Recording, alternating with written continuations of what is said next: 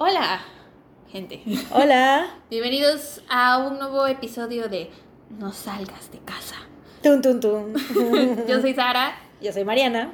y hoy todavía es 2 de enero del 2020. Pero para ustedes no. Para ustedes ya debe de ser como la tercera semana de enero probablemente. Más o menos. Eh, terminamos de grabar el primer episodio, nos damos un break para almorzar, para comer algo, porque ya nos rugía la tripita. Y pues ya, Mariana hizo su primer comida vegana. Sí, muy buena, por cierto. Más eh, superó mucho mis expectativas. No podemos desperdiciar más tiempo, así que eh, vamos a comenzar con el segundo episodio. Uh. Ahora voy a empezar yo y les voy a platicar del caso de Richard Speck. ¿Sabes quién es Richard Speck? No. Ok, te voy a, te voy a contar.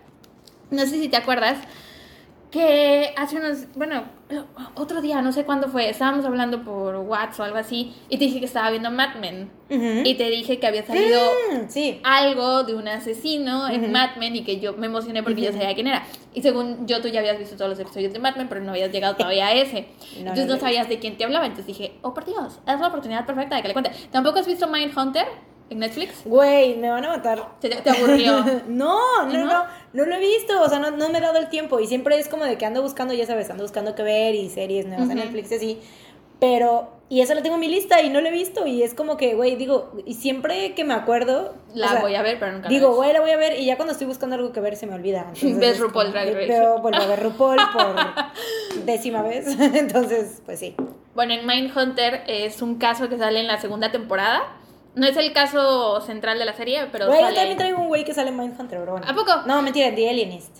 Ay, esa no bueno, la vi. bueno, X, X, X. Bueno, el punto es que este güey, para las personas que vieron la segunda temporada de Mindhunter, este es uno de los que sale en uno de los episodios, no me acuerdo en cuál. Eh, pero bueno, sí, esa es la historia que les voy a platicar. Este, Richard Speck, el asesino de enfermeras. Tun, tun, tun. K de o sea, exclusivamente enfermeras. Ahí te va la historia. Por cierto, esta, la información de este episodio, bueno, de, este caso más bien, ah, se me olvidó decir en el pasado, este, pero voy a intentar decir siempre de dónde estoy sacando la información. Entonces, bueno, ahorita casi todo lo saqué de el episodio 86 de un podcast que se llama Last Podcast on the Left. Es el episodio 86 donde hablan de Richard Speck y también de Mindhunter, saqué un poquito de información. Pero bueno, comencemos. Em, Richard Franklin Speck nació en Kirkwood, Illinois, el 6 de diciembre. Con la marca Kirkwood. ¿Cuál es Kirkwood? Hay una marca Kirkwood, ¿No ah, no, es Kirkland? Sorry. Pues sí, eh, nació en Kirkwood, Illinois, el 6 de, diciembre de 1941. Fue el séptimo de ocho hijos y era muy unido a su papá, Benjamin Franklin Speck, quien murió en 1947 de un ataque al corazón cuando Speck tenía solo 6 años. Sí, muy mm. triste. Eh, unos años más tarde, su madre, Mary Margaret, conoció y se enamoró de un vendedor de seguros que vivía en Texas. Lo conoció en un viaje a Chicago y él se llamaba Carl August Rudolph. Era un hombre alcohólico de 25 años con antecedentes penales por manejar en estado de ebriedad. Era absolutamente todo lo contrario al papá de Speck, o sea, el señor que se murió.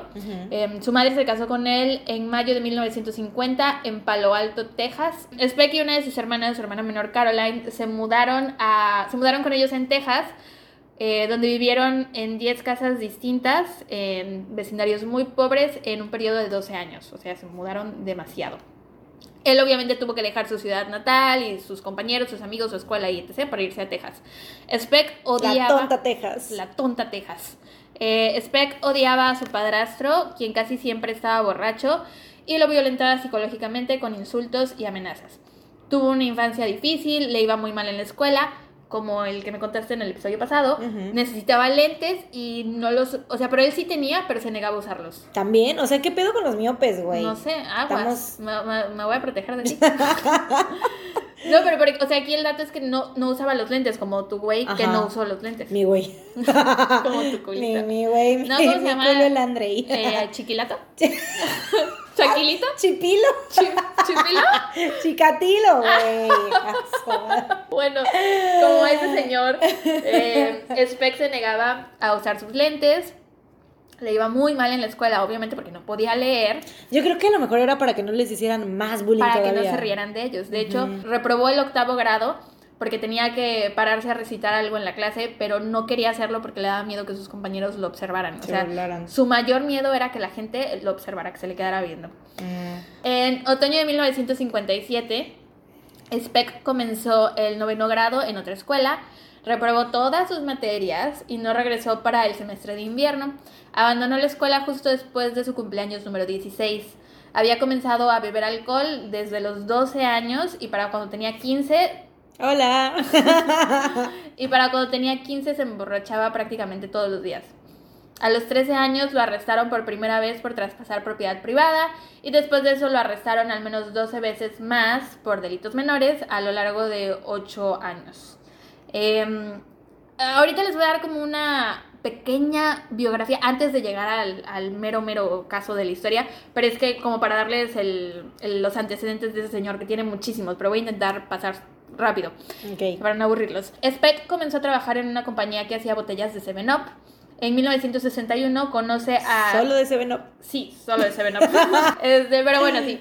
Se dedicaba, digo, trabajaba en una empresa que hacía botellas únicamente de 7-Up. En 1961 conoció a Shirley Annette Malone, de 15 años, en una feria de Texas. Em, a las tres semanas de haberse conocido, ella ya estaba embarazada.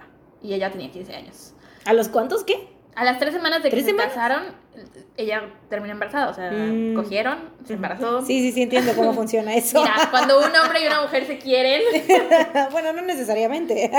eres mi No hija. necesariamente se tienen que querer. Bueno, sí. Em, se casaron el 19 de enero de 1962.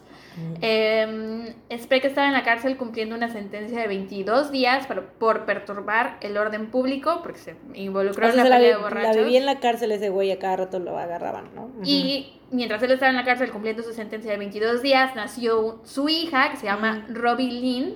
Eso fue el 5 de julio de 1962. Y su esposa no tenía la más mínima idea de dónde estaba él. Mm. Después de 1963, lo arrestaron por cobrar el cheque de uno, su- de uno de sus compañeros de trabajo, también por asaltar una tienda de conveniencia, por robar cigarros, cerveza y 3 dólares en efectivo.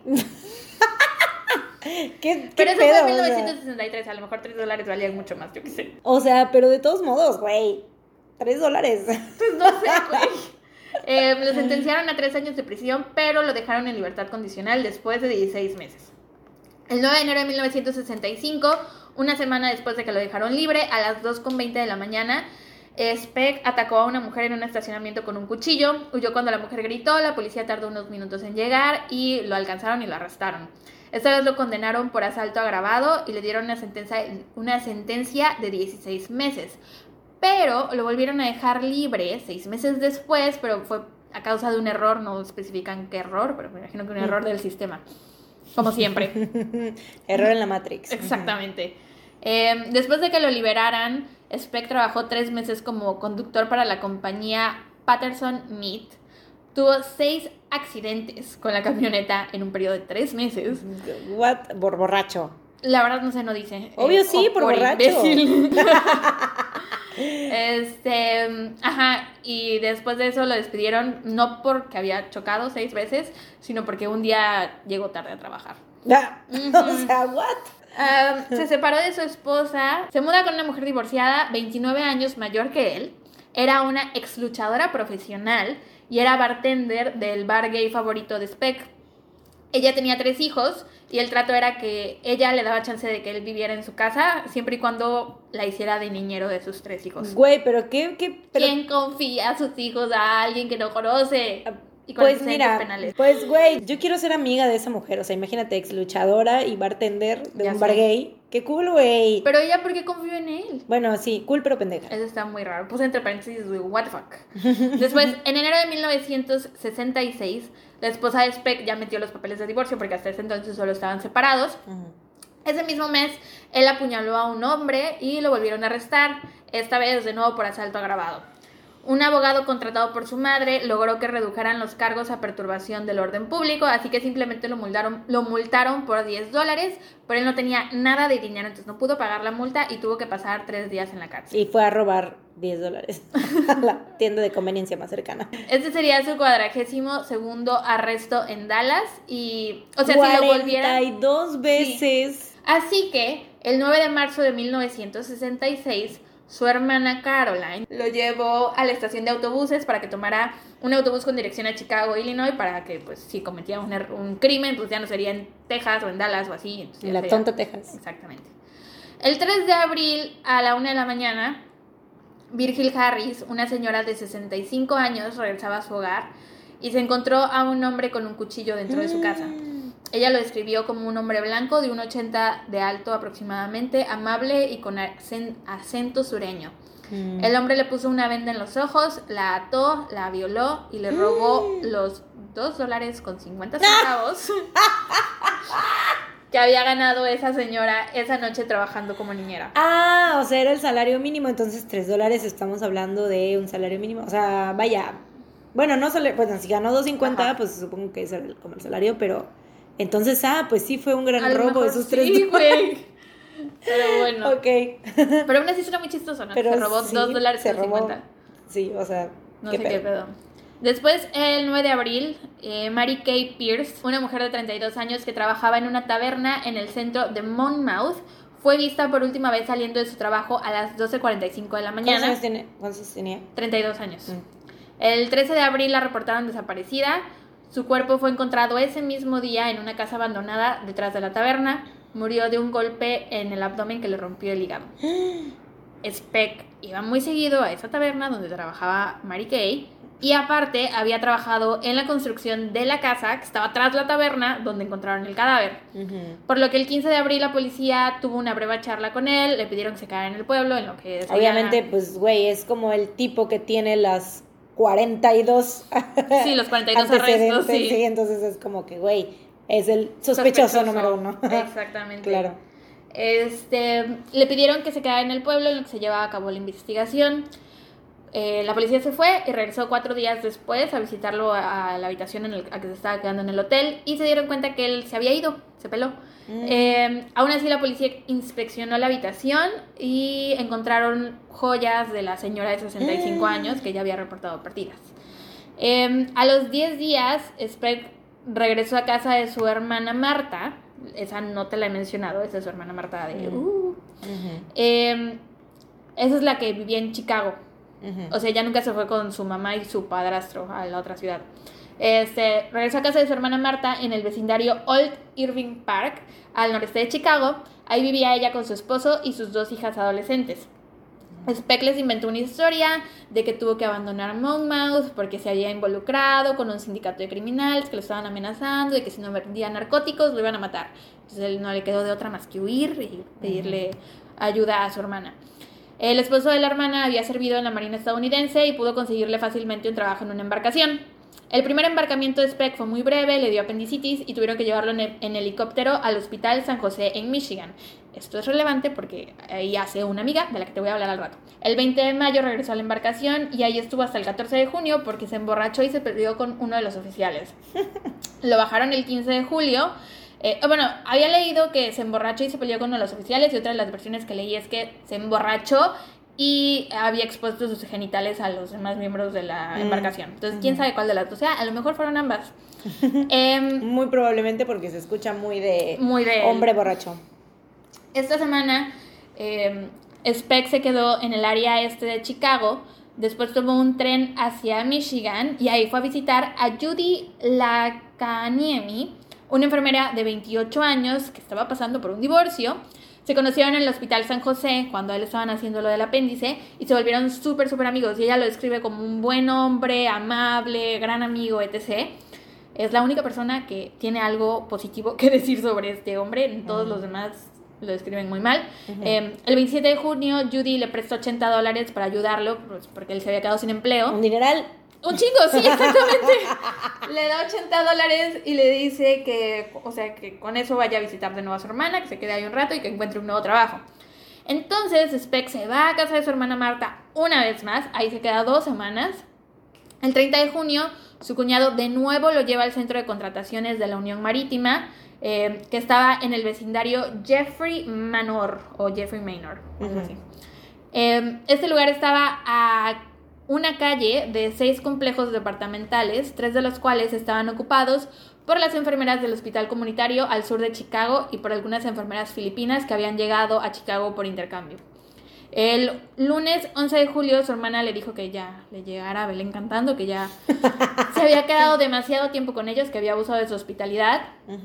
Él empacó sus maletas y de nuevo su cuñado lo lleva al centro de contrataciones. Ahí hay que esperar a que le dieran un trabajo y tal. Ahí se quedó hospedado por un tiempo.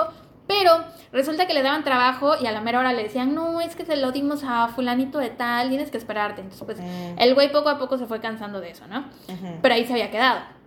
el miércoles 13 de julio, eh, su... Y mientras tanto la policía ya no lo siguió buscando ni nada, o sea, como No, que- ya no. Sí, ya no. O sea, Se porque qué raro, porque era como que principal sospechoso y no, o sea, les valió Ujú. madre y dije, ah, pues se fue, ah, pues bueno, ya Pero- no es nuestro problema. Ajá, pero es que se iba. también puede ser por el año, que Porque en aquel entonces podías llegar e inventarte una vida completamente distinta a cualquier lado, no había fácil. redes sociales, o sea, yo creo que más Había bien por cámaras eso. en todos lados. Exactamente.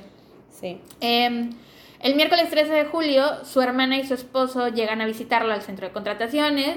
Este, se quedan 30 minutos platicando en el coche de su hermana, eh, que estaba estacionado en la calle Este 100, frente a los complejos habitacionales donde vivían las enfermeras. A las 10 y media AM, ya que se habían ido su hermana y su cuñado, él estaba harto de esperar a que le dieran un empleo.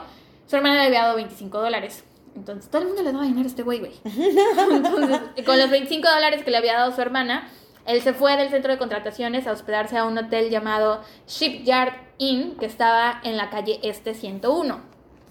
Speck se pasó todo el día bebiendo en las tabernas cercanas. Ahí se encontró con Ella May Hopper, una mujer de 53 años de edad, que también había pasado todo el día bebiendo. Eh, Speck la amenazó con un cuchillo y la llevó a su habitación en el Shipyard Inn. Ahí la violó y le robó, esto está muy raro, le robó un revólver que ella traía en su bolsa. Y, Una, ¿por qué traía un revólver? Dos, ¿por qué no lo usó para defenderse? Estaba muy borracha, no lo sé. y dos dólares. Con 50 centavos. Con 50 centavos. Eh, después de eso, Speck se fue a comer algo y a continuar viviendo hasta las 10.20 de la noche.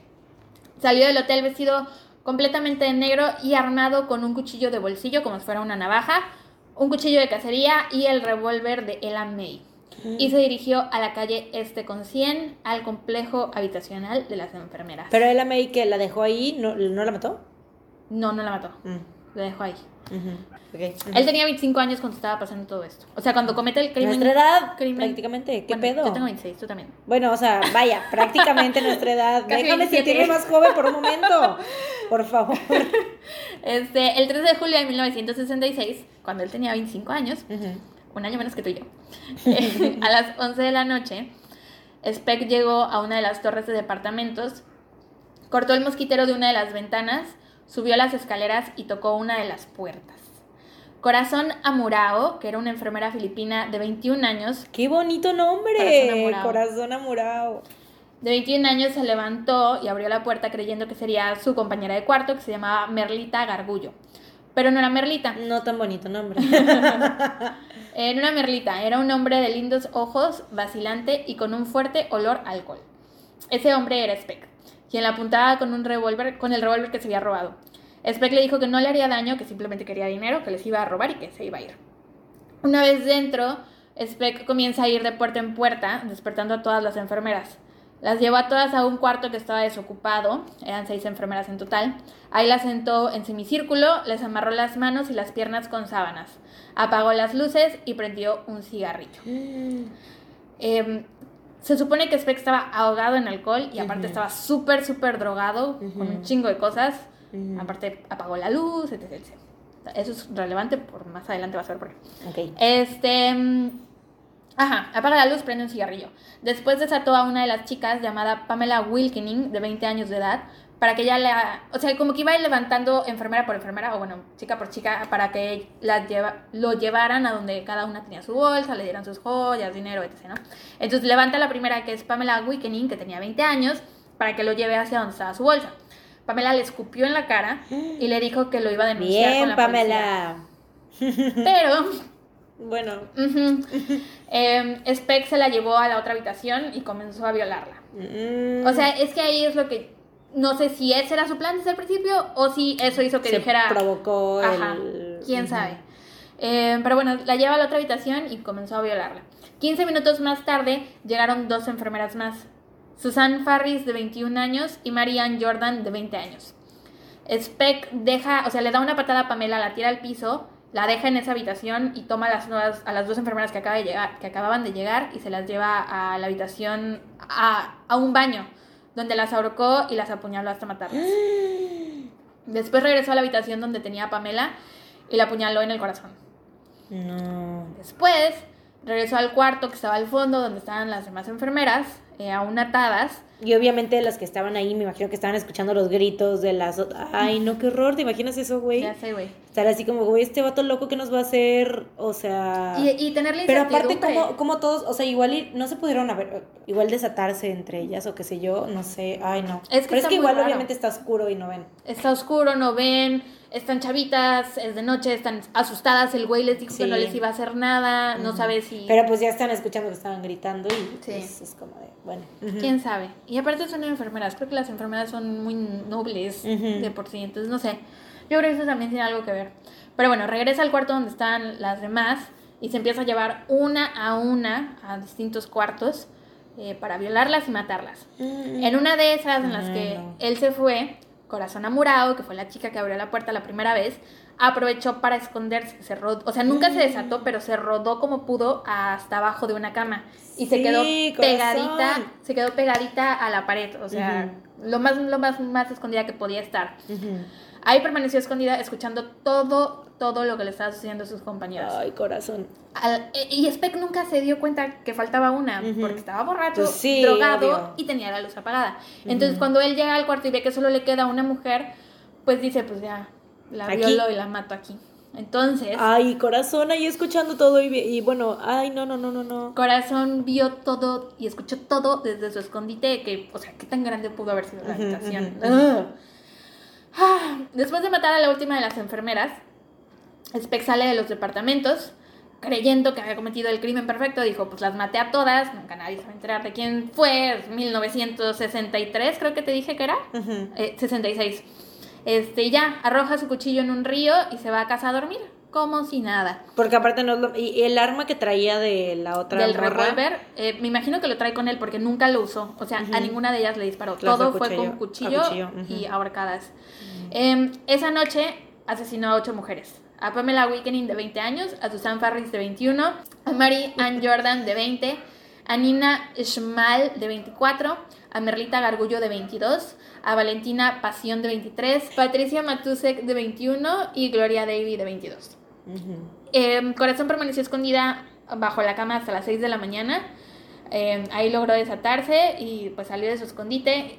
Vio los cadáveres de sus compañeras Ay. y la sangre que había por todos lados. Aparte, ya que me pongo a pensar, ves que muchas veces cuando pasa algo así, hay un accidente o lo que sea. Y es que luego hablan de la culpa del sobreviviente, ¿no? De que, ¿por qué yo? ¿Por qué yo? Imagínate, ella que fue la que abrió la puerta, la que lo dejó pasar. Sí. O bueno, lo tenía que dejar pasar porque si no lo hubiera matado ella en la Sí, puerta. pues ya estaba amenazándola. Pero aún así, imagínate cómo se debió de haber sentido. Ay. Pero bueno, sale de su escondite y ya. Judy Dicton, que era una de las vecinas, porque ves que es un complejo habitacional, hay enfermeras por todas partes, una de sus vecinas, se despertó temprano esa mañana para lavar su ropa y estudiar, y le pareció escuchar ruidos como de un animal llorando, pero pues no les hizo mucho caso.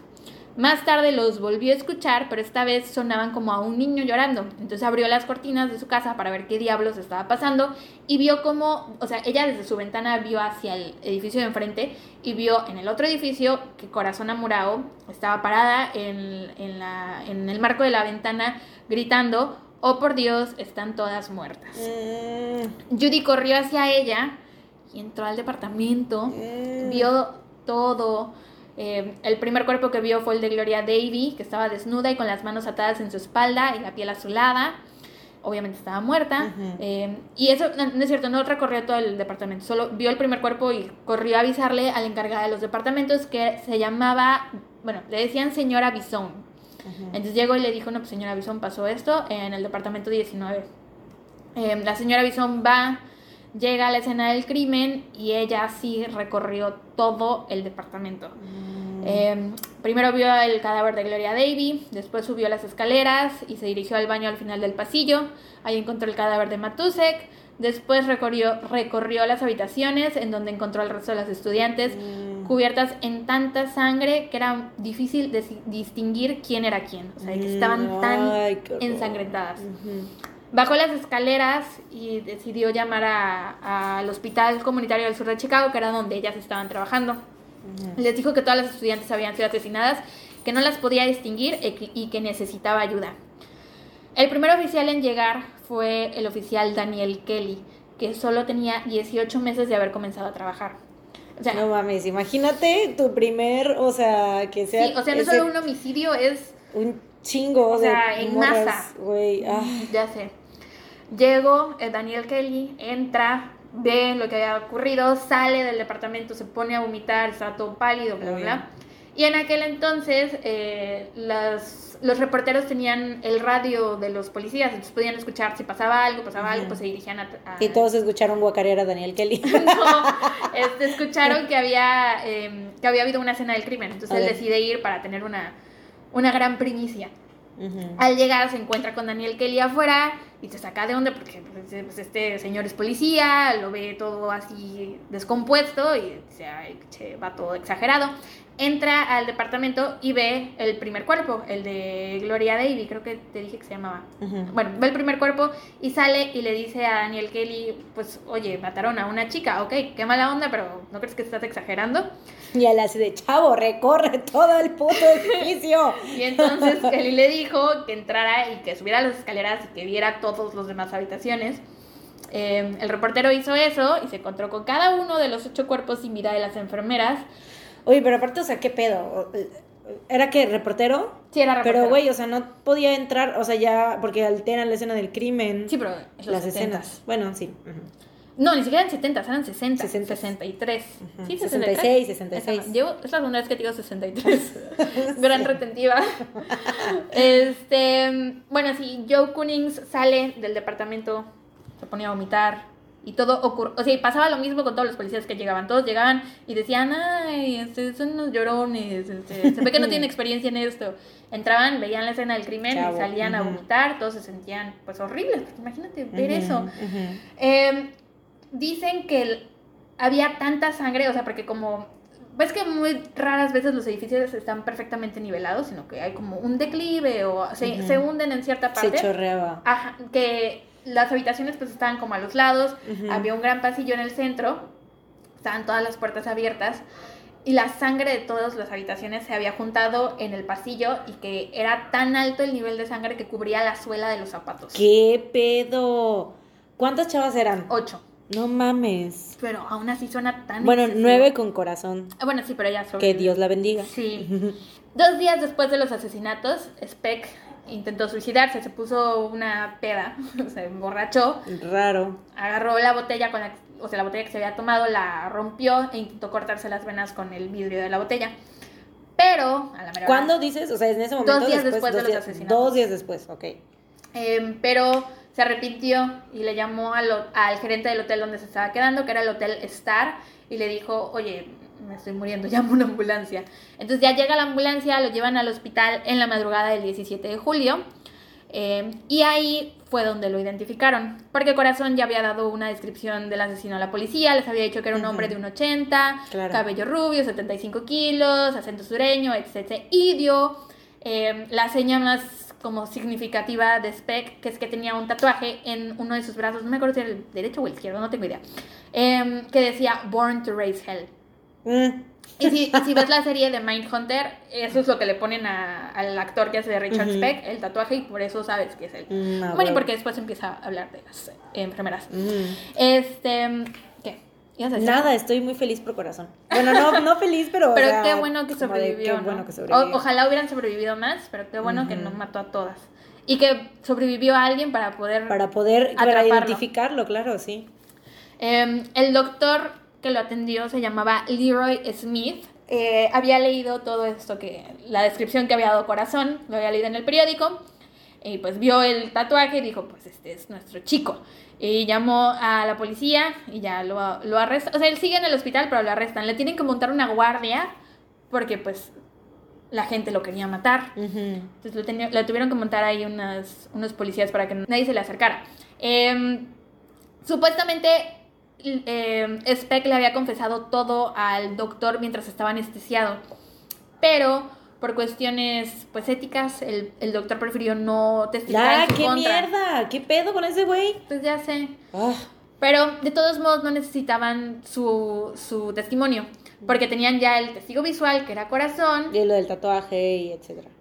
El juicio comenzó el 3 de abril de 1967 en Peoria, Illinois. Se lo tuvieron que llevar del lugar donde estaba, o sea, de la ciudad donde cometió el crimen, porque la gente lo quería matar. Entonces dijeron, no, pues vamos a llevárnoslo a Peoria, Illinois, que es donde puede recibir un juicio más justo.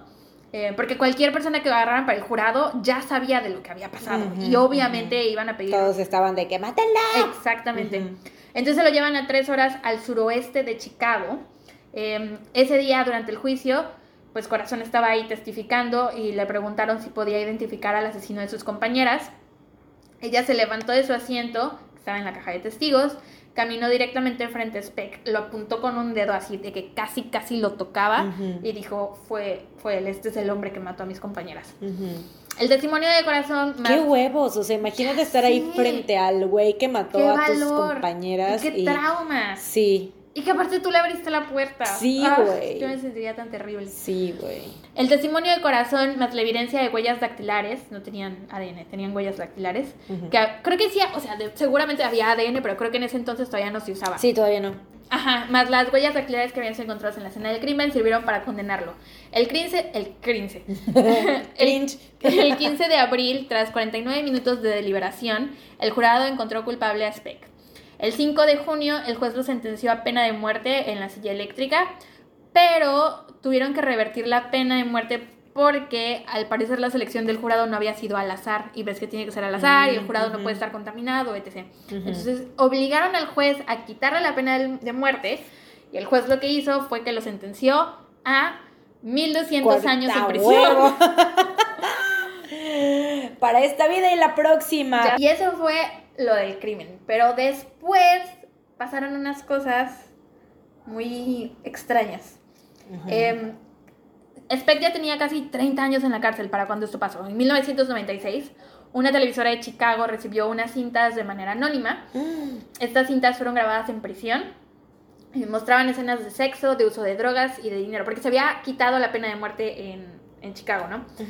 Hay gente que cree que esta cinta la mandaron, pues, no sé, personas del Estado, diputados, qué sé yo, y la habían mandado a la televisora para que dieran, o sea, como que la pasaran o algo así, para que se la enseñaran al resto de Chicago, para que votaran y se volviera a poner la pena de muerte. O sea, querían enseñarle a la gente que dejar a los prisioneros de, de por vida en la cárcel, pues al final, pues sí, qué mala onda, pero pues se acostumbran, algunos les va bien. Ajá. ujú. Entonces querían regresar la pena de muerte. Esa es una teoría que dicen, pero no es 100% segura. Eh, pero bueno, lo que más llamaba la atención de estas cintas era Richard Speck y su cambio de apariencia. Am, él empezó a tomar hormonas mientras estaba en prisión. Él le pasaban hormonas de contrabando. Entonces, hay, en el video se ve él que está desnudo, solo con calzones y trae calzones de mujer. Eh, y tiene chichis, o sea, tiene boobies. No, no, no pegadas, no un brasier con relleno, son boobies. Y no son boobies de chico gordo, son boobies de que estuvo tomando hormonas. Chico gordo. El video está en YouTube. ¿En serio? Lo vi. Este, la- los senos de mujer le habían crecido porque estaba tomando hormonas. El video es muy extraño, muy extraño. Eh, Speck está sentado con otro prisionero. Para empezar, los dos están de civil. O sea, primero él está vestido con ropa normal. Ninguno de los dos trae uniforme de cárcel, bueno, de prisión. Este, están platicando así como si nada. Tienen una, como una tablita donde hay un chingo de droga, un chingo de coca. Mm, Se están pedo. drogando ahí. Este, y la persona que está grabando, que es otro prisionero, empieza a preguntarle a Speck sobre. Bueno, en, en una de esos, en uno de esos momentos, Speck se desvistió y se quedó solo en calzones. Eh, y en eso, el- la persona que estaba detrás de la cámara le empieza a preguntar cómo fue eh, matar a las, a las enfermeras, ¿no? Que qué sentía. Y él dijo: Pues la verdad es que no me arrepiento, este. Hijo de puta. Simplemente no era su día. ¿Qué pedo? Y empezó a hablar a detalle sobre cómo era ahorcar en ¿Qué la vida real. pedo? Dijo que ahorcar a una persona en la vida real no era igual que ahorcar a una persona en la tele, que se requiere mucho tiempo, mucho esfuerzo. Y todo esto mientras está en calzones. Toma. o sea, de hecho estaba, bien, estaba escuchando el otro día en My Favorite Murder, un, este, de un caso así, de esto que dura más de, eh, o sea, normalmente se tarda más de dos minutos en morir una persona Ahorcada. Sí. Cuando dos minutos en ese tipo, o sea, es una sí, se te va larguísimo. Y, de, Eternidad. y la persona que está ahorcando tiene que hacer muchísimo. Y este güey fueron ocho enfermeras. Bueno, el caso es que sale hablando de esto. Es súper extraña la escena porque está en calzones, se le ven las boobies, está con el otro güey, que se están drogando. Y en un punto este, del video, o sea, el video se cuenta que llega a la televisora, pero creo que nunca lo pasaron en la tele, sino que la televisora lo mandó a la estación de policía. Esto ya es parte de una novela que me estoy haciendo yo en la cabeza. Creo que así sucedieron las cosas. Según yo, llega el- la cinta a la televisora, la televisora la manda a la policía o al, al estado, yo qué sé, y se transmite esa cinta en un auditorio. Juntan a todos los diputados y a la gente pues, de gobierno tienen poder entre las cosas de la cárcel, la legislatura, etc. Y ahí es donde les ponen la cinta. Pero según yo nunca se pasó en la tele. El punto es que están todos en un auditorio viendo esa cinta, obviamente ya sacados de pedo. Y en un momento, durante el video, Speck le empieza a dar sexo oral al otro güey que tenía junto a What? él. Entonces, en ese momento tuvieron que quitar la cinta. Ahí la pararon. De hecho, está el video en YouTube, obviamente sin la parte del sexo oral. Ujú. Este, y la persona que lo está entrevistando le dice, ¿y te gusta? O sea, ¿te gusta que te cojan los hombres? ¿Do you like being fucked by a man? And whatever. Este, y Speck así de, sí, me encanta, siempre me ha gustado. Y dijo, eh, si supieran lo mucho que me estoy divirtiendo aquí adentro, me dejarían libre. O sea, le hicieron la vida muchísimo mejor al dejarlo ahí encerrado, prácticamente. Sí, pero quién sabe. ¿Por qué? Espera. Este. mm, Bueno, Speck es considerado el primer hombre en transi- transicionar dentro de prisión. De hecho, si lo buscas así te sale el primer prisionero que transicionó Hacer- ahí dentro. Este, pero hay distintas teorías sobre por qué Speck transicionó. Hay quienes creen que él no lo estaba haciendo por voluntad propia, sino que lo hizo como Mm. una forma de sobrevivir dentro de la cárcel, porque pues obviamente al tener como una apariencia más femenina, al tener boobies, que pues nadie tenía boobies en una prisión para hombres, Todo se lo quería coger. todos se lo querían coger, entonces no lo mataban, o bueno, no corría peligro porque todos se lo querían coger. El punto es que lo volvieron como un objeto, ajá, lo usaban para como objeto sexual para placer de los prisioneros, este que al parecer o sea, lo violaban muchas veces en el día entre muchas personas. Eh, o Porque sea, aparte todo el tiempo, o sea, él nunca tuvo como ese antecedente de, ser gay ni nada. O sea, lo único, el único antecedente que hay es que se llevaba con la señora que trabajaba en su bar gay favorito. Mm. Eso es lo único Que frecuentaba hay. ese bar gay. Pero de eso a querer transicionar, pues es no, no siempre va de la mano. Claro. Em, entonces, em, la persona que era como su confidente en prisión era la psiquiatra de la cárcel, bueno, de prisión, y ella dijo que Speck, bueno, lo que ella creía es que Speck lo estaba haciendo como para castigarse a sí mismo, que quería, él creía que si pasaba sus días, bueno, el resto de sus días en prisión, pues con rasgos más femeninos que lo iban a usar para placer sexual los demás prisioneros, que así él podría sentir un poquito más de lo que hizo sentir el, o sea, de cómo hizo sentir a las enfermeras y a las mujeres a las que lastimó a lo largo de su vida.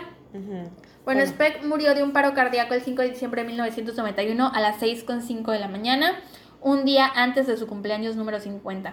Al realizarle la autopsia encontraron muchas anormalidades, dos áreas en su cerebro, el hipocampo que tiene que ver con la memoria y la amígdala que controla la ira y otras emociones fuertes, habían invadido la una a la otra, no tenían como una división entre ellas. Mm. El doctor John R. Hughes, que era un neurólogo de la Clínica de Epilepsia de la Universidad de Illinois, dijo que nunca en su vida había escuchado de, un, de esa clase de anormalidad en la historia de la neurología y que una anormalidad tan excepcional como esa debió haber tenido consecuencias excepcionales. Mm. Eh, él atribuía la naturaleza violenta de Speck a sus anormalidades cerebrales, a la violencia que sufrió a manos de su padrastro alcohólico y a su propio alcoholismo. Eh, ya que murió, nadie reclamó su cuerpo. Ninguno de sus hermanos fue por él. Pues obvio. Eh, de hecho, bueno, la forense del condado habló con una de las hermanas y la hermana le dijo que no le gustaría que lo enterraran porque creía que iban a profanar la tumba, no que iban a sacarlo para hacerle lo que quisieran con el cuerpo, pero que tampoco ella quería ir por el cuerpo porque no quería que nadie supiera que estaban relacionados con él, por obvias razones. Sí, obvio. Entonces, eh, la forense del condado fue la que decidió cremar el cuerpo y sus cenizas fueron esparcidas en una locación desconocida. La única persona que sabe en dónde se esparcieron fue la forense, pero nunca dijo en dónde. Y esa es la historia de Richard Speck. Wow, me impactó mucho lo del video, güey. No, lo quiero ver, pero no lo quiero ver. Está muy fuerte. O sea, es que no, no está fuerte, pero te sientes muy incómodo. O sea, está- ajá, siento que me voy a sentir incómoda. Qué pedo, güey. sí, güey. Pero es que aparte, o sea, quedó, o sea, lo, lo filtraron mucho después de que se murió, Sí. cinco años después de que se murió.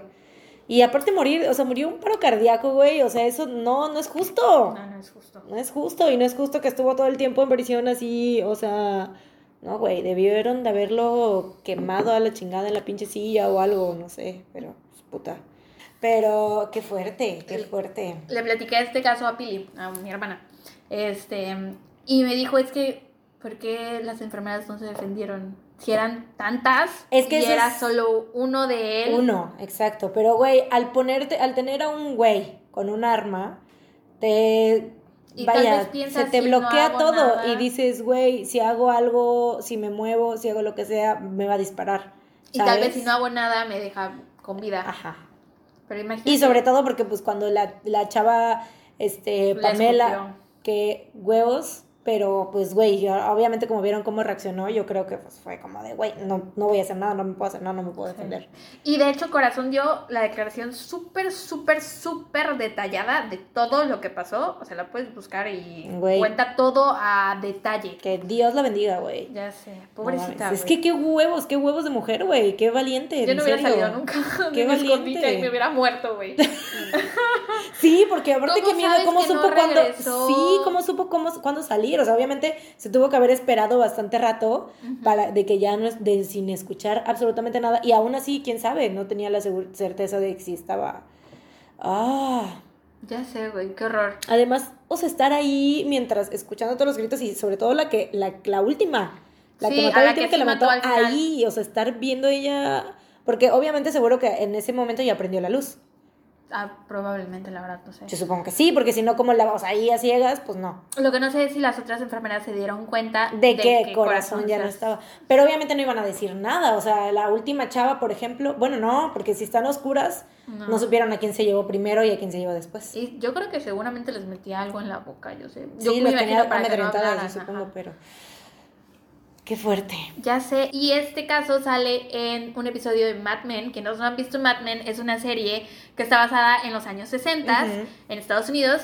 Este, creo que también es en Chicago o es en Nueva York. No es en Nueva York. Es en Nueva York. Este, y eh, conforme va avanzando la serie, te van poniendo como en paralelo los eventos culturales, culturales y sociales que pasaron Sí, en esa década. época, Sí, Sale como cuando Kennedy. Kennedy. Marilyn, cuando se muere Marilyn Monroe. Ajá.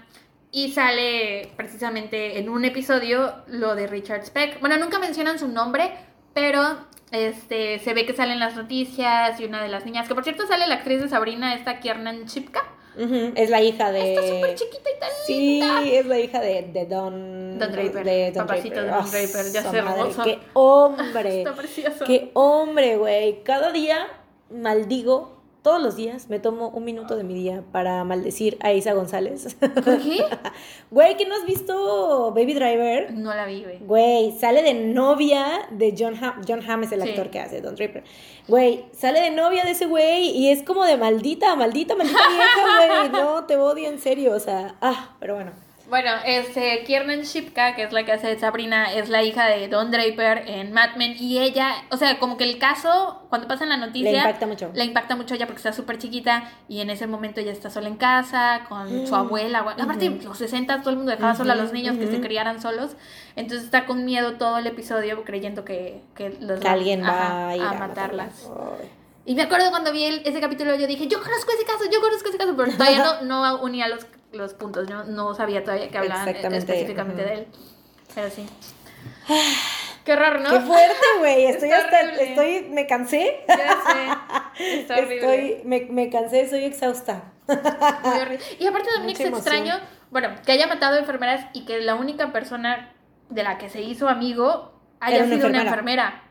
¿Qué habrá pensado esa enfermera después de ver que habían matado a, A tantas enfermeras? Sí. Qué loco, ¿no? Y que obviamente mató a la chava del que estaba atrás del bar este que él frecuentó. Ah, sí, y por esos cargos nunca, o sea, eh, nunca fue cargado nunca por esos lo- dos. Mm, Pero pues de todos modos, Obviamente. le dieron 1200 años de prisión. Pero bueno. Pero bueno, vas. ¿Qué más a contar? Ah, qué fuerte.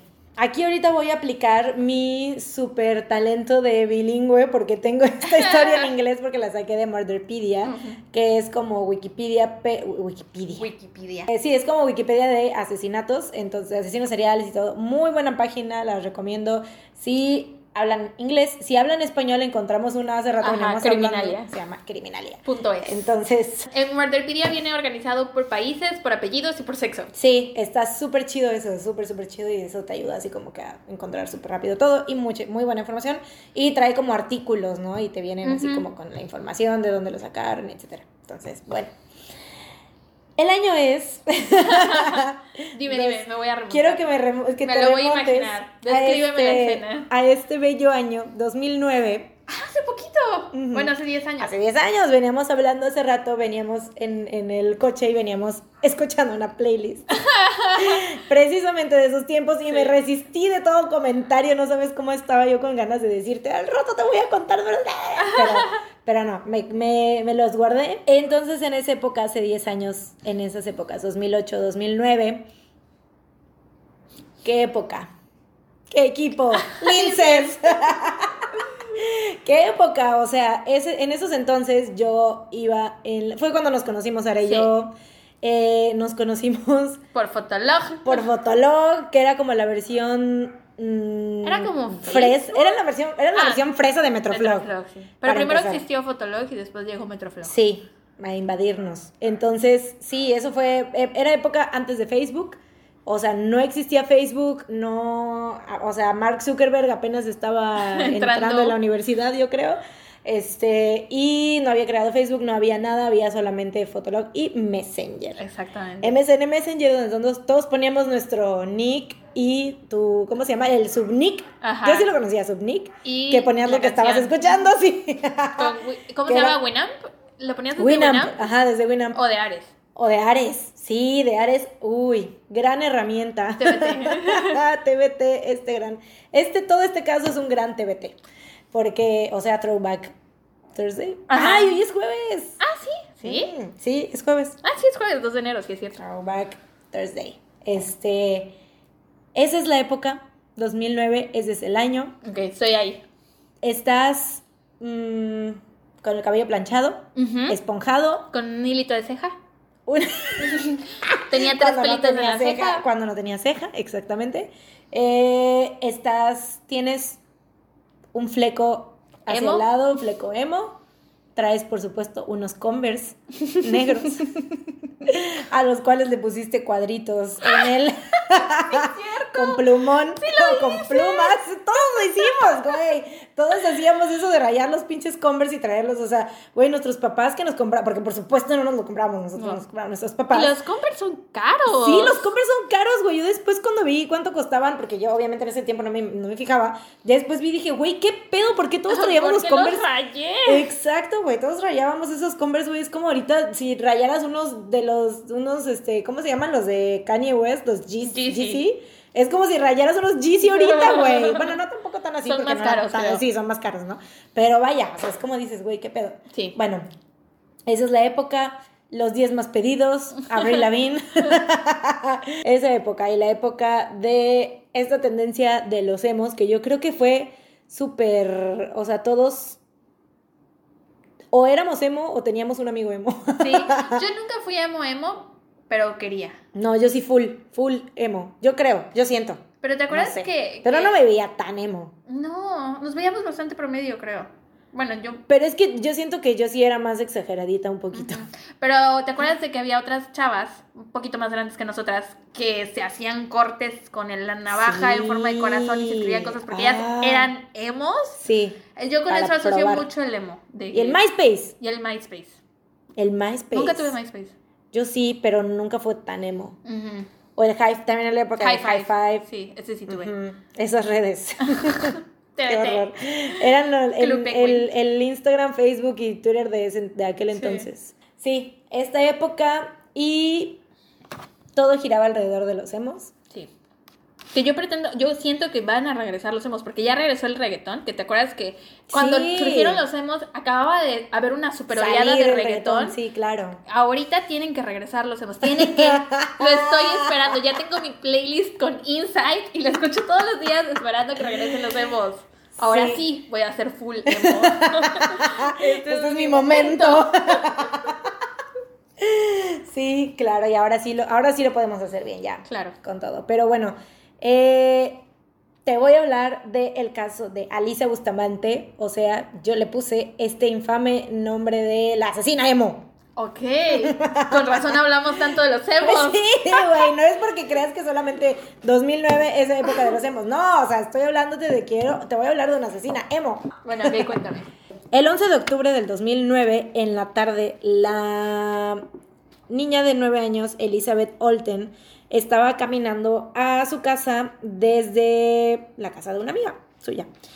Elizabeth fue vista por última vez a las 6:15 de la tarde cuando ella dejó, se salía de casa de su amiga para irse a su casa y su casa solamente estaba a algunas, algunas casas más de Ajá, distancia. estaba muy pues. lejos. O sea, en la misma calle, pues. Eh, Elizabeth nunca fue vista con vida después de eso. Cuando no regresó a su casa, su familia pues la buscó, como la buscaron como locos obviamente porque es como que, güey, nada más fuiste a casa de la vecinita, ¿no? Sí. Ya tienes que regresar, o sea, ya sabían que iba a regresar, ¿no? Tenía Entonces, 13 años. ¿O cuántos dijiste? Nueve, nueve años. La empezaron a buscar, o sea, como locos y llamaron a la policía para reportar que se eh, perdió alrededor de las 7 pm.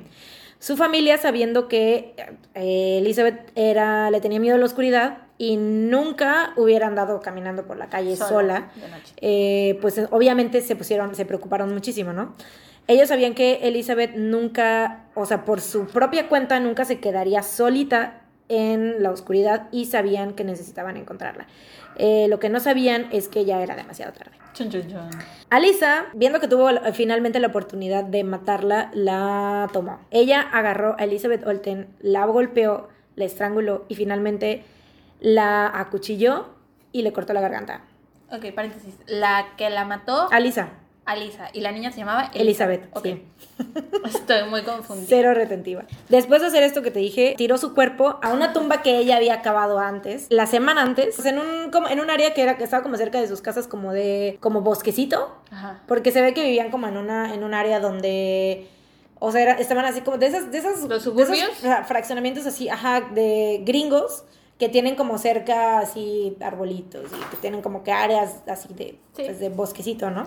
La policía buscó muchísimo a la niña pequeña, incluyendo el área donde su cuerpo eventualmente fue encontrado, pero en ese momento no encontraron rastros de ella.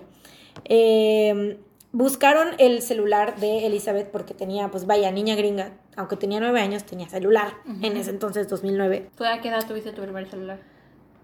Ah, ¿no también? Yo Chiquita. tam- sí, yo te iba a Sí, decir, en la mi primaria. primer celular fue en cuarto de primaria. Sí, en la primaria, Y no, sí es era cierto. 2009, era como 2007 Antes, 2004. o algo. Ajá. 2005. Sí, es verdad. Sí, es cierto. sí, de sí, es cierto, es cierto. Y tu, mi primer celular fue en la preparatoria, a los 8 Hasta que cumplí 18 me compraron mi primer celular. O sea, yo no sé qué clase de privilegios tienes. ¿Qué clase de vida privilegiada has vivido? No, sí, sí, sí, sí, ya me acordé que sí. Porque aparte en ese tiempo eran los celulares, pues los que Los dices, los de grandotes. botoncito y así, ¿no? Que solamente podías mar- mandar mensaje de texto y llamar. Y jugar a la culebrita. así es. Este, bueno. Pero en este, este celular no sé qué pedo porque sí tenía GPS. Ah, ok. Porque ya, ya era 2009, ya habían salido como Sí. que... el- ya había salido el iPhone, creo que el iPhone 3. No sé, pero bueno, ya tenía como que GPS y aunque mostraba la locación donde, te digo, donde eventualmente la encontrarían, pues no, no, no, no encontraron. en ese momento. Al final, lo que, lo que la policía hizo que encontrara el cuerpo de Elizabeth fue una carta y que Alisa confesó. Ella fue la que los llevó a la mm, tumba, A la que ella tumba. había cavado y fue la que le señaló dónde estaba y todo. Pero todo eso a través de la carta, ella les puso ahí, ujú. entalado. El por qué en este caso es muy simple pero muy complicado. La explicación simple que fue dada por Alisa, por la misma Lisa, fue que ella quería saber cómo se sentía matar a alguien. Ah, ok.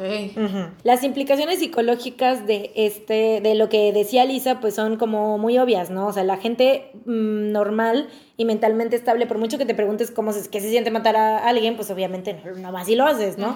Lo que hizo que ella tomara esta decisión, pues eso es lo que es más complicado. Eh, habían como pistas y señales así como de, de peligro, de que había algo más, había algo mal con ella, ¿no? Con Alisa. Ella había mostrado señales de problemas psicológicos en el pasado. Eh, se había, había intentado, lo que decíamos de los de las hemos que se cortaban, ella había intentado suicidarse varias veces y estaba tomando medicamentos para depresión.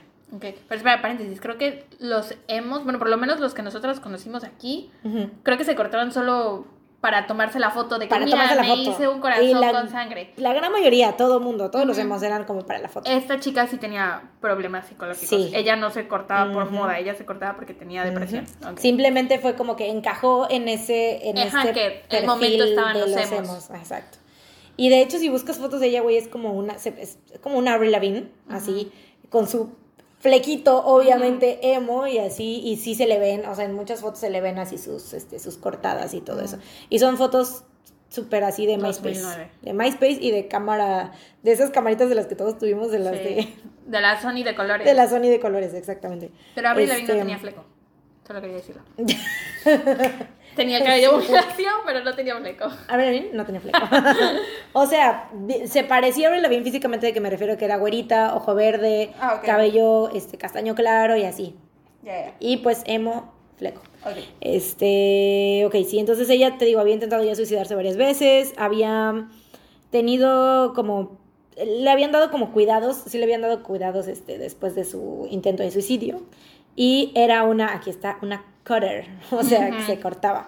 Em, que esto es pues lidiar con este dolor, em, dolor emocional, pues, cortándote e infligiendo dolor físico en Sí, ti te, mismo. te concentras más en el dolor que siente tu cuerpo que en el de tu corazón. Exactamente, mutilación propia, ¿no? Su mejor amiga, cuando la, cuando la entrevistaron, dice que Alisa una vez le dijo que, le que se preguntaba qué se sentiría matar a alguien.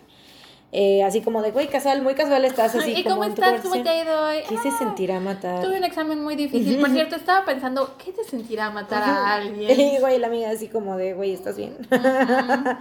sí. Entonces, este, ella tenía muchas, obviamente estaba activa mucho en, en redes, entre comillas, en ese tiempo ya eran las que dijimos hace rato. ¿Cuántos años tenía? ¿Ella? Me 15, dijiste, 15. Em, Ah, estaba súper chiquita.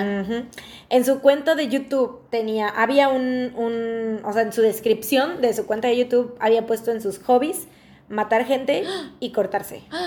Algo muy de emos en aquella época. Súper, súper, súper, súper. Eh, también en su, em, en su, en su, esta misma cuenta de YouTube tenía lo que la policía consideraba como películas caseras Ajá. perturbadoras. Mm. incluyendo una donde le hace que sus hermanos toquen una mm, eh, ¿Cerca? cerca electrificada.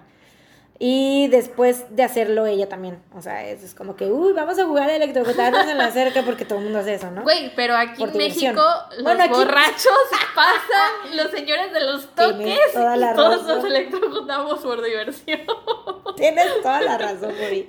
No lo había pensado de esa manera, güey. No vamos a una cerca, Es más la cerca viene a nosotros.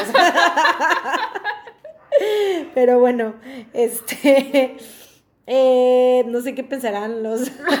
Por si no sabían, eh. los que no sean de México, suponiendo que hay alguien escuchándonos, este, en México, en los bares, en la noche, llegan unos, unas personas, unos señores que traen unas cajitas que te dan toques, entonces llegan y te dicen Toques, toques, toques". toques. Y entonces los borrachos dicen, ah, sí, toques, toques. Entonces le pagas al señor para que Para los que te- electrocute a todos. Ajá, así es. Es muy normal. Hay un video, busquen en Twitter, el, este, ¿cómo se La llama? ¡Descárgame! ¡Descárgame, puto!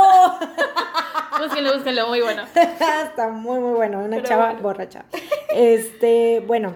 Y entonces, este, este video que tiene a sus hermanos así tocando la, la, la cuerda, ¿La cerca? la cerca electrificada, Alisa pone aquí, el- o sea, el título, no sé si el título o la descripción del video, pero dice, aquí es donde se pone, bueno, aquí es donde mis hermanos se lastiman. Ah, En adición, ninguno de los, de los padres de Alisa estaban como cerca de ellos.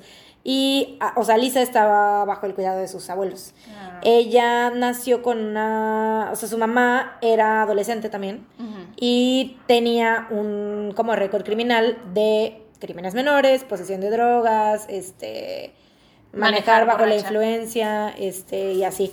Y su papá estaba en prisión cumpliendo una sentencia de 10 años por asalto. Sí. Entonces, pues Venía de una familia complicada. Exactamente. Alisa fue descrita como una violenta, depresiva, enojada adolescente. O sea, como, güey, todo mundo. Sí, en todas ese- las tiempos, adolescentes tienen ira dentro de ellas. Violentas, depresivas y enojadas. Así es. Yo personalmente siento que fui una adolescente, bueno, no, no violenta, pero sí, deprimi- sí deprimida y enojada. Porque, güey, o sea, yo llegué, llegué a romper una... O sea, sí, le pegaba mucho, me acuerdo que le pegaba mucho a la pared. O sea, sí, me enojaba y le pegaba mucho la pared. ¿Con el como, puño cerrado? Sí, como hombre heterosexual. Como machito. como machito enojado. Chale. Fíjate que Sí. yo creo que nunca fui.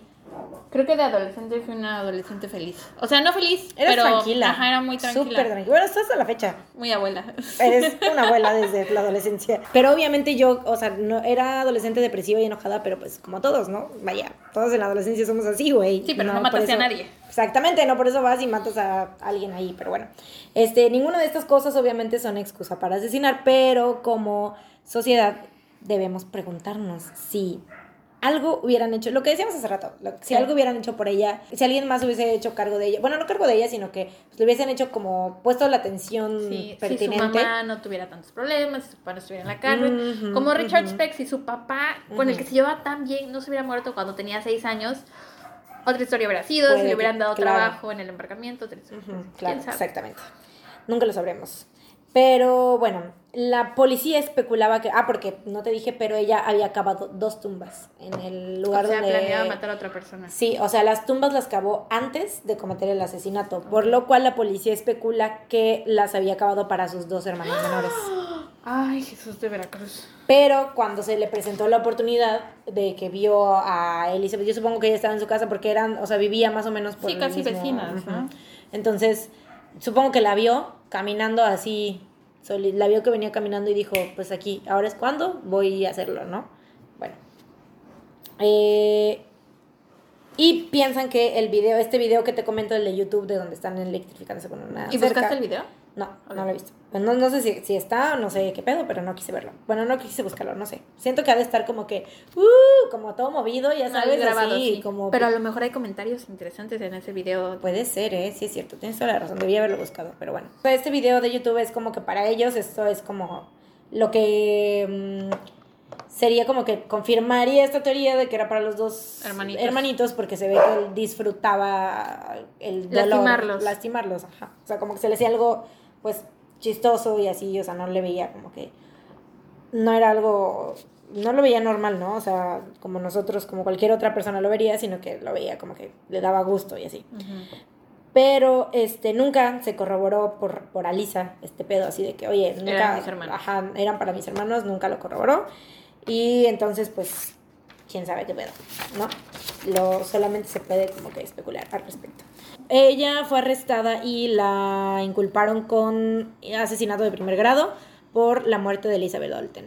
Ella apareció en la corte en noviembre 17 de 2009 cuando el jurado dijo que su juicio debía ser tratado como de un adulto. Ok. Y a pesar de que ella confesó el crimen y llevó a la policía al cuerpo de Elizabeth, se declaró como no Inocente. culpable, como inocente. Mientras estaba en custodia, se reportó que Elisa eh, trató, igual siguió tratando de como que de Cortarse. lastimarse y cortarse con sus uñas. Ah, Ujú. Eh, se dice que también igual mostró como muchos signos de ansiedad y depresión severa y pues estaba bajo eh, como cuidado de suicidio. Yo supongo que ya ves Sí. que hay los que presentan como ese tipo de signos los ponen como que a alguien o es- les ponen como en un Vigilancia cuarto especial y vigilancia, ajá.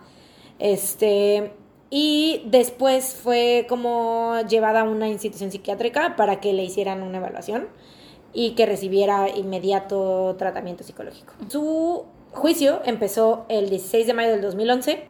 Le hicieron el cargo de, o sea, la trataron como adulto y le hicieron el cargo de primer asesinato de primer grado por la muerte de Elizabeth Olten de 9 años. Pues bueno, ya para terminar, en el juicio pues había como que una había mucha audiencia y todo y ya estaba ya tenía ya 18 años. Ok. Cuando admitió haber tomado un cuchillo y pues le cortó la garganta a Elizabeth Olten y la niña de 9 años y que la estranguló con sus propias manos eh, después de esto. O sea, ya le había cortado la garganta y la siguió estrangulando. A la onda.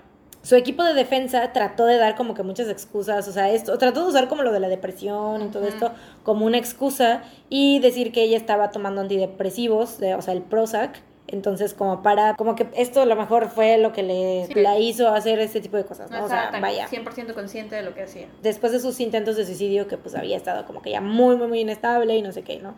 Y pues también hicieron como que le como que repasaron la- la- el historial de la familia, así como de que es que su mamá fue también drogadicta y su papá y no sé qué y no sé qué. Entonces como que esto es de familia y esto pues es eh, no fue su culpa, sino que es culpa de de... eh, exactamente. Eso, es- eso fue lo que trataron de alegar sus abogados.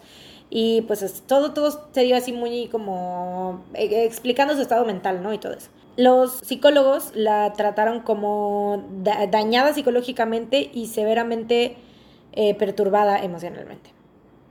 Lo cual también me identifico, pero pues, güey, no voy y mato a un niño de 9 años. Pero bueno, este, dijeron, dijeron que ella sufría de una depresión extrema y que también mostraba síntomas de borderline, o sea, Personality, ¿no? límite, sí, trastorno límite de personalidad. Ujú. Aunque esto pues fue como que era más subjetivo, lo objetivo era una pieza de evidencia que estaba era muy como perturbante, que era su diario y en su diario después del asesinato se atrevió, o sea, a ir y escribir en su diario, güey, porque aparte era como muy común, yo tenía diario, Yo entonces era, era como muy común que vas y como que cuentas tu día. Para los no. 15 años ya no tenía.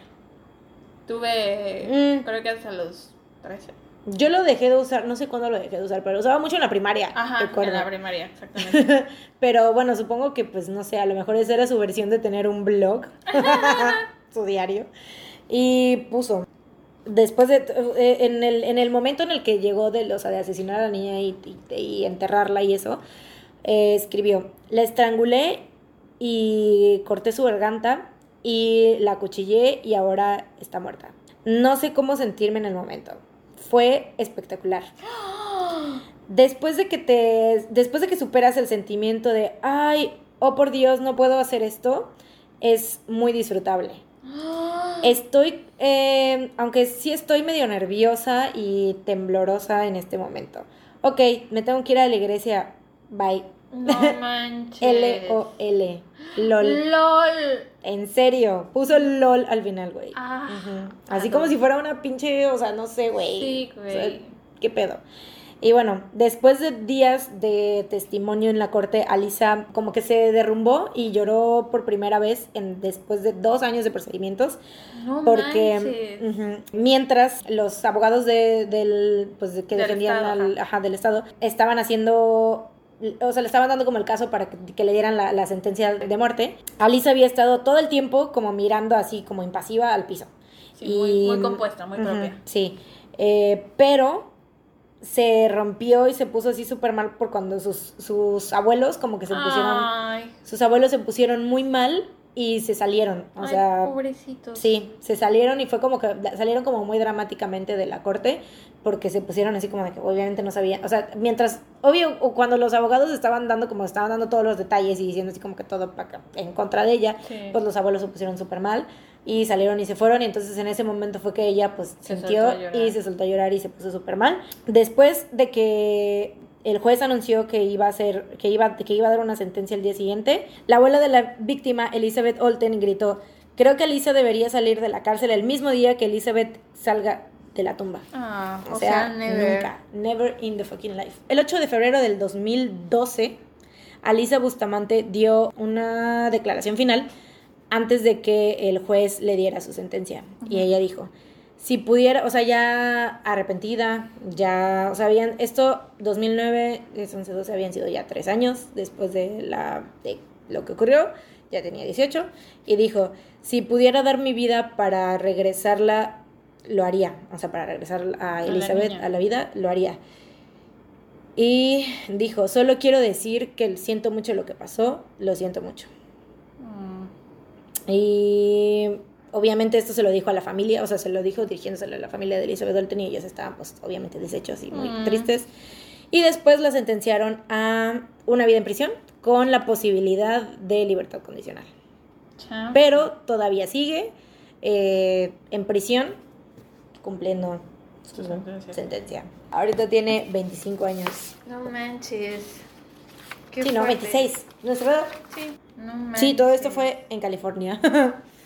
Ala, y las fotos ella se ve súper chiquita. Era una niña. Era una niña, pues tenía 15 años. Verga, güey. Qué fuerte. Qué feo.